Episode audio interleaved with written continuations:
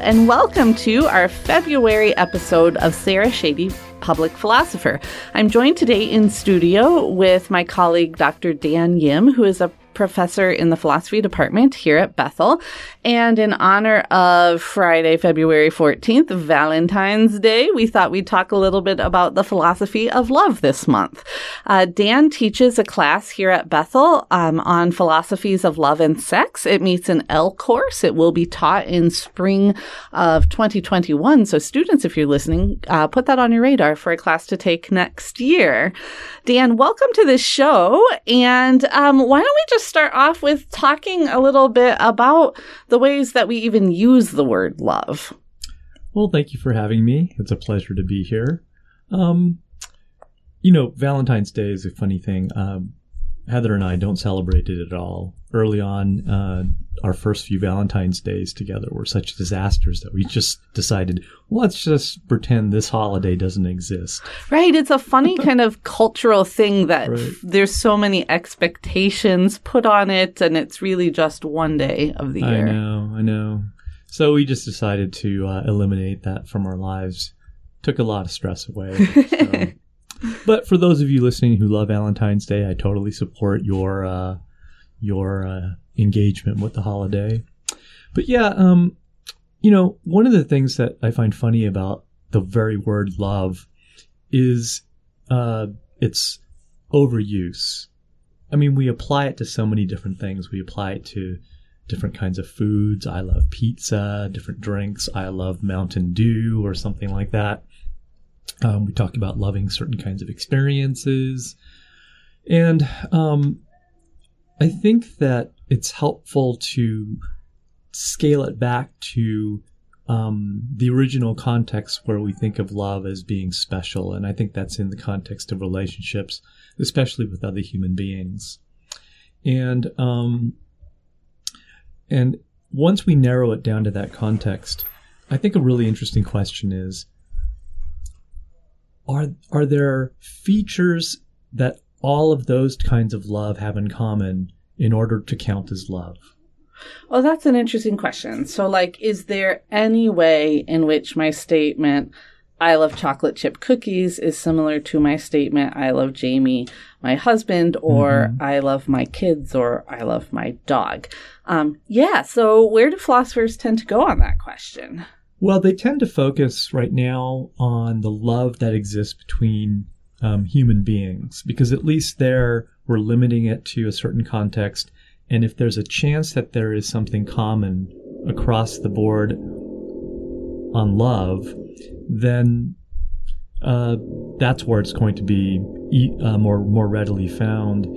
And I guess when I think of concepts, I make a distinction between really strict concepts and other concepts that are a little more vague um, at the boundaries. Like take a triangle. Uh, the properties of a triangle would be having three sides, internal angles um, equal to 180, and it's a closed figure in idealized Euclidean space. And if you just list those features, guaranteed any triangle that exists not only will have those features, but must have those features. And then I wonder is love like that? Is there a, a, a special cluster of uh, properties that each and every instance of love will have, but also must have? And I think that the prospects for defining love strictly um, are pretty dim. pretty interesting, dim. yeah. That it's um, it is interesting how there are certain concepts, um, justice, uh, goodness, other things too that have are, are fuzzier around the edges Absolutely. when we try to get to definitions of them. Absolutely. One of the things that um, you know, as an example for students when we're talking about um, happiness, for example, the way that we think of happiness in 2020 is sort of this like warm, fuzzy, I had a lot of fun, I'm happy today mm. uh, kind of notion. And I try to contrast that with the deeper sense in which the Greeks would have thought of happiness as, you know, eudaimonia and human f- flourishing. Right. Is there a way in which our contemporary use of love has, um, is kind of a distortion from how the ancient Greeks would have thought of it, or are there similarities there? Um, well, it's hard to talk about what love today means in the context of human relationships, comparing it to um, uh, what it may have meant way back when.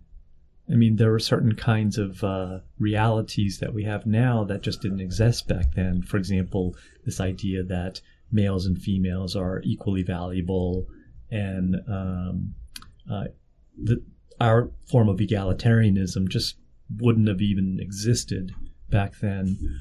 Uh, furthermore, um, uh, love relationships were typically between unequals back then. And Mm-hmm. today, we don't really think that that's a good way to engage in loving Right, relationships, Right. Especially the romantic kind, since we are on uh, the cusp of Valentine's Day. Um, so yeah, I I don't know if there's a cross historical uh, set of features that love must have. And I think this is where it's more helpful to think of the concept of love less like trying to define a triangle and more like uh, what Wittgenstein called family resemblances. Mhm. Mm-hmm. So if you imagine uh, a family of five, so uh, two parents and a bunch of kids, and let's say that um, the kids are all biologically related to both parents. Well, if you line them up, you can kind of tell that they all belong together, but no one child or one parent is going to contain all the features that um, uh, there's there's no particular set of features that each individual has. It's more like um, almost a gestalt. You just look at it and you think, okay, that's a family. They belong together, and um, some have certain features in common. Others overlap with other features, and so it's as you said, a kind of fuzzy boundary concept. And I kind of think of of all the various kinds of love that that we experience as human beings with each other um, have family resemblance relationships. For example, um, a romantic relationship is very different than the relationship of love that exists between um, a parent and a child. But there are some resemblances there. This idea of intense desire to be together, um, in, in, intense uh, concern about the other's well-being, uh, and and especially I think this idea that there is some kind of special union or or we, as in the word W E, some we that has been formed that is uh, special and, and singularly unique. Right. And so if I think about um, those kind of common features or resemblances between love of a friend, love of a romantic partner, love of other family members that aren't romantic partners, they do seem distinctly different than love of the Green Bay Packers, love of chocolate chip cookies. Why did I know you were going to bring that? Some, you can work the Pack- Packers in somehow. I try, I try. so, ha, are there family resemblances that connect love in in ways that are relevant to bringing in some of these other concepts, or is that a misuse of the term love? Well, I don't want to say it's a misuse of the term love. I'll probably say it's a conceptual inflation. Um, because I don't want to, you know, be that person who says, "Oh, you can't use this word this way." I, I almost want to. Uh, I'd rather keep the word love, but in my head, I put these little subscripts next to these words. So, love one, love two, uh, and I'm mostly interested in um, the sort of core idea of love as a bond of relationship between human beings. That's what I'm most interested in. And um, since it's Valentine's Day, if we focus on these special romantic relationships, I think what makes um, uh, love between two individuals who are romantically interested in each other, possibly to the point of wanting to pledge their lives to each other, what makes it interesting and different than, say, a parent's love for a child um, and the relationship that exists is that the former, uh, presumably, is ideally a lifelong relationship, whereas the latter, the um, the parent-child relationship, I mean, you're always going to be a parent, obviously, but what you're preparing the kid to do is to eventually kind of not need you anymore. Right. right. You're, you're preparing them to, to launch them and then sort of uh, be independent. Whereas um, that relationship of, of um, lifelong pledge that happens in marriage or other kinds of uh, monogamous arrangements, that's sort of a lifelong deal. It's interesting because the differences in that way um, bring up for me another sort of question in which is love um, natural or instinctual? Can love be taught? Because I, I feel like to some degrees in loving my children, I and raising my children, I want them to eventually not need me anymore and be independent of me. Yet I also feel the responsibility that I'm trying to teach them how to love well. Do you think love is something that can be learned? Um, um, you know, I think that of course certain kinds of behaviors can be learned. Um, I don't know the degree to which those behaviors, uh, connections to appropriate emotions and thoughts, can be taught. mm-hmm. Um, yeah, I just don't know. Uh, that's probably something that I would be really interested in asking our psychology colleagues just down the hall. Yeah. And that might be a fun episode um, for later. Um, but yeah, yeah, I don't know. I don't know. So, as we're thinking about um, trying to give some lines around the concept of love, um, and as we're thinking about this, is it something that can be taught? Uh, to what degree is love conceptually divine, defined as a feeling mm-hmm. versus an action versus a rational choice or commitment, a will to love something? Right. How do you categorize it? Well, that reminds me of a debate um, in the philosophy of love about um, what counts as the highest or ideal type of love. So um, there are two kinds of ways of thinking about how love operates. And uh, in the literature, it's often called the valuation model or the appraisal model.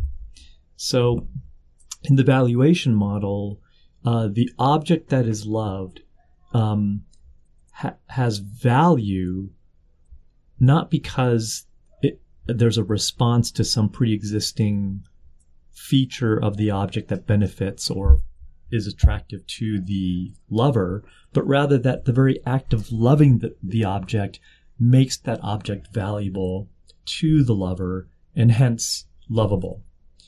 Uh, the other model uh, would be um, well, let me give an example of the appraisal model. Uh, I'm sorry, the valuation model. Let me give an example of the valuation model. When I was uh, when, when, several years ago I found out that uh, we were going to have a kid. Um, I think I'm remembering correctly, but within a very short period of time, I fell in love with this child that was growing mm-hmm. um, and uh, was uh, essentially just a multicellular organism at the at the time. But I, I fell in love with this child, and um, it wasn't because there was some feature I was responding to. It was more like a, a kind of uh, it's hard to call it a choice, but there was an instinct uh, to love, and the choice to love this multicellular organism uh, made the object. I don't mean object in this cold sense. I'm just using technical language, but the object of my love took on value because I was loving it. Sure. And um, on the on the other side, the appraisal model, the idea is that love, um, the best kind of love, is a rational, sensible love or a love that makes sense or a love that is competent. And um, one way to describe it is wouldn't it be really incompetent to love things willy willy nilly with no rationale? So the idea here is you see something in the object that is lovable to you, and your love is actually being drawn out as a response to a feature or a property that merits or elicits your loving response. And so the object already has a certain kind of value and um, it's lovable, therefore you love it. So it's interesting because is there anything that then would be unlovable?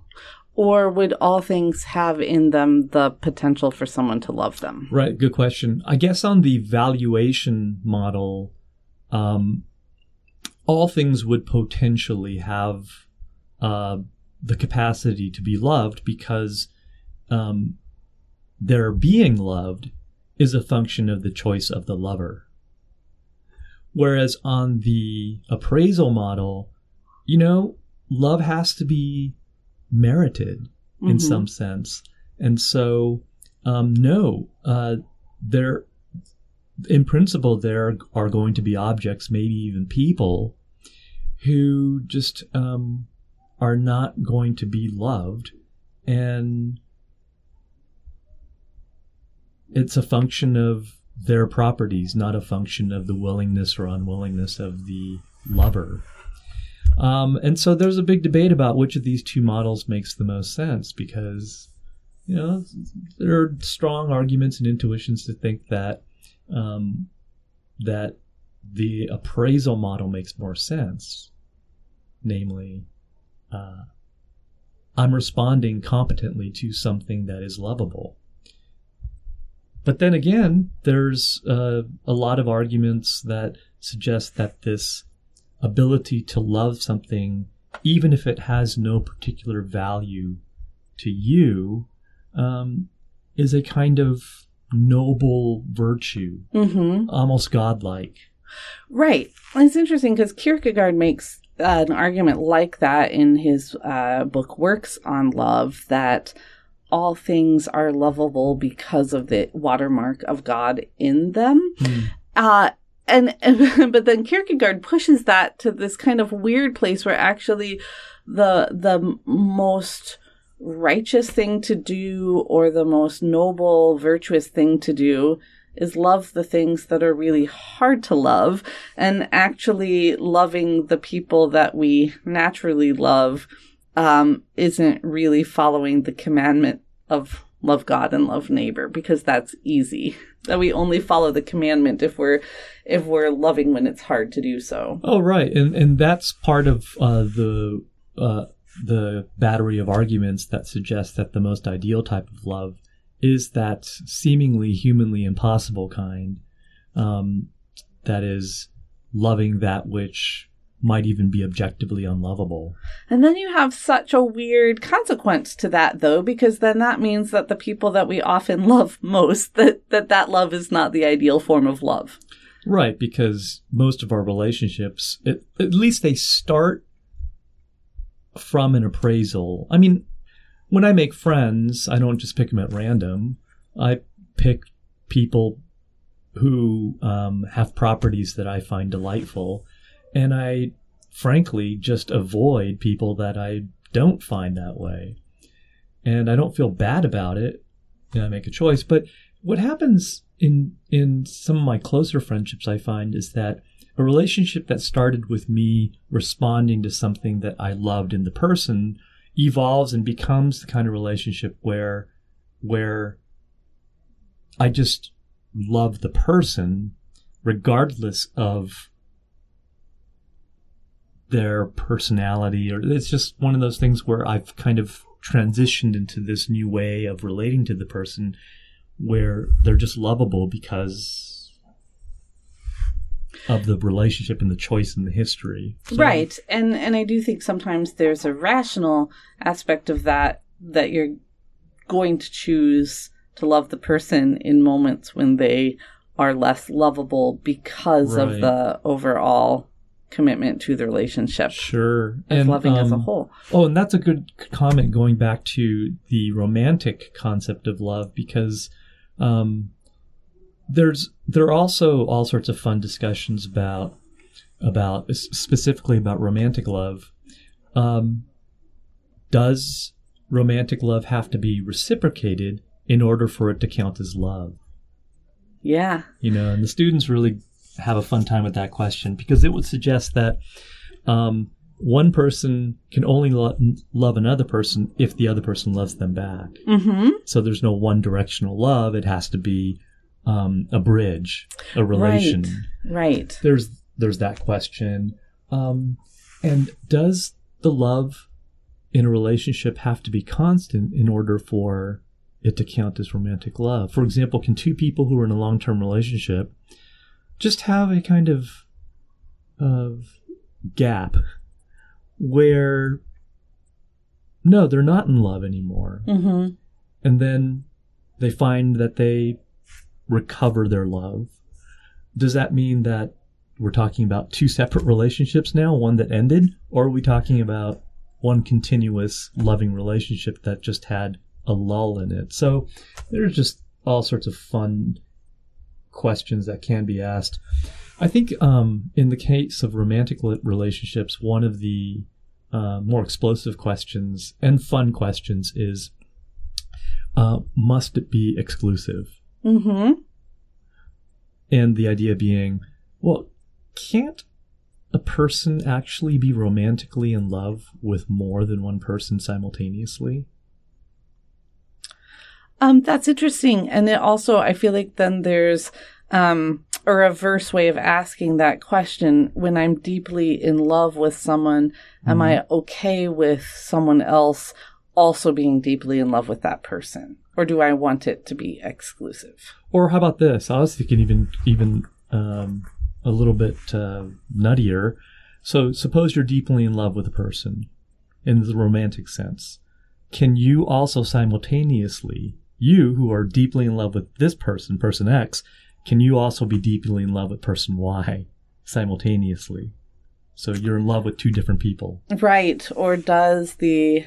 Right. So it seems like we could imagine that being the case, but at the conceptual level, have I violated the core of what it means to love person one by also loving person two? Right. And that always inspires fun discussions in class about um, the role of exclusivity in love.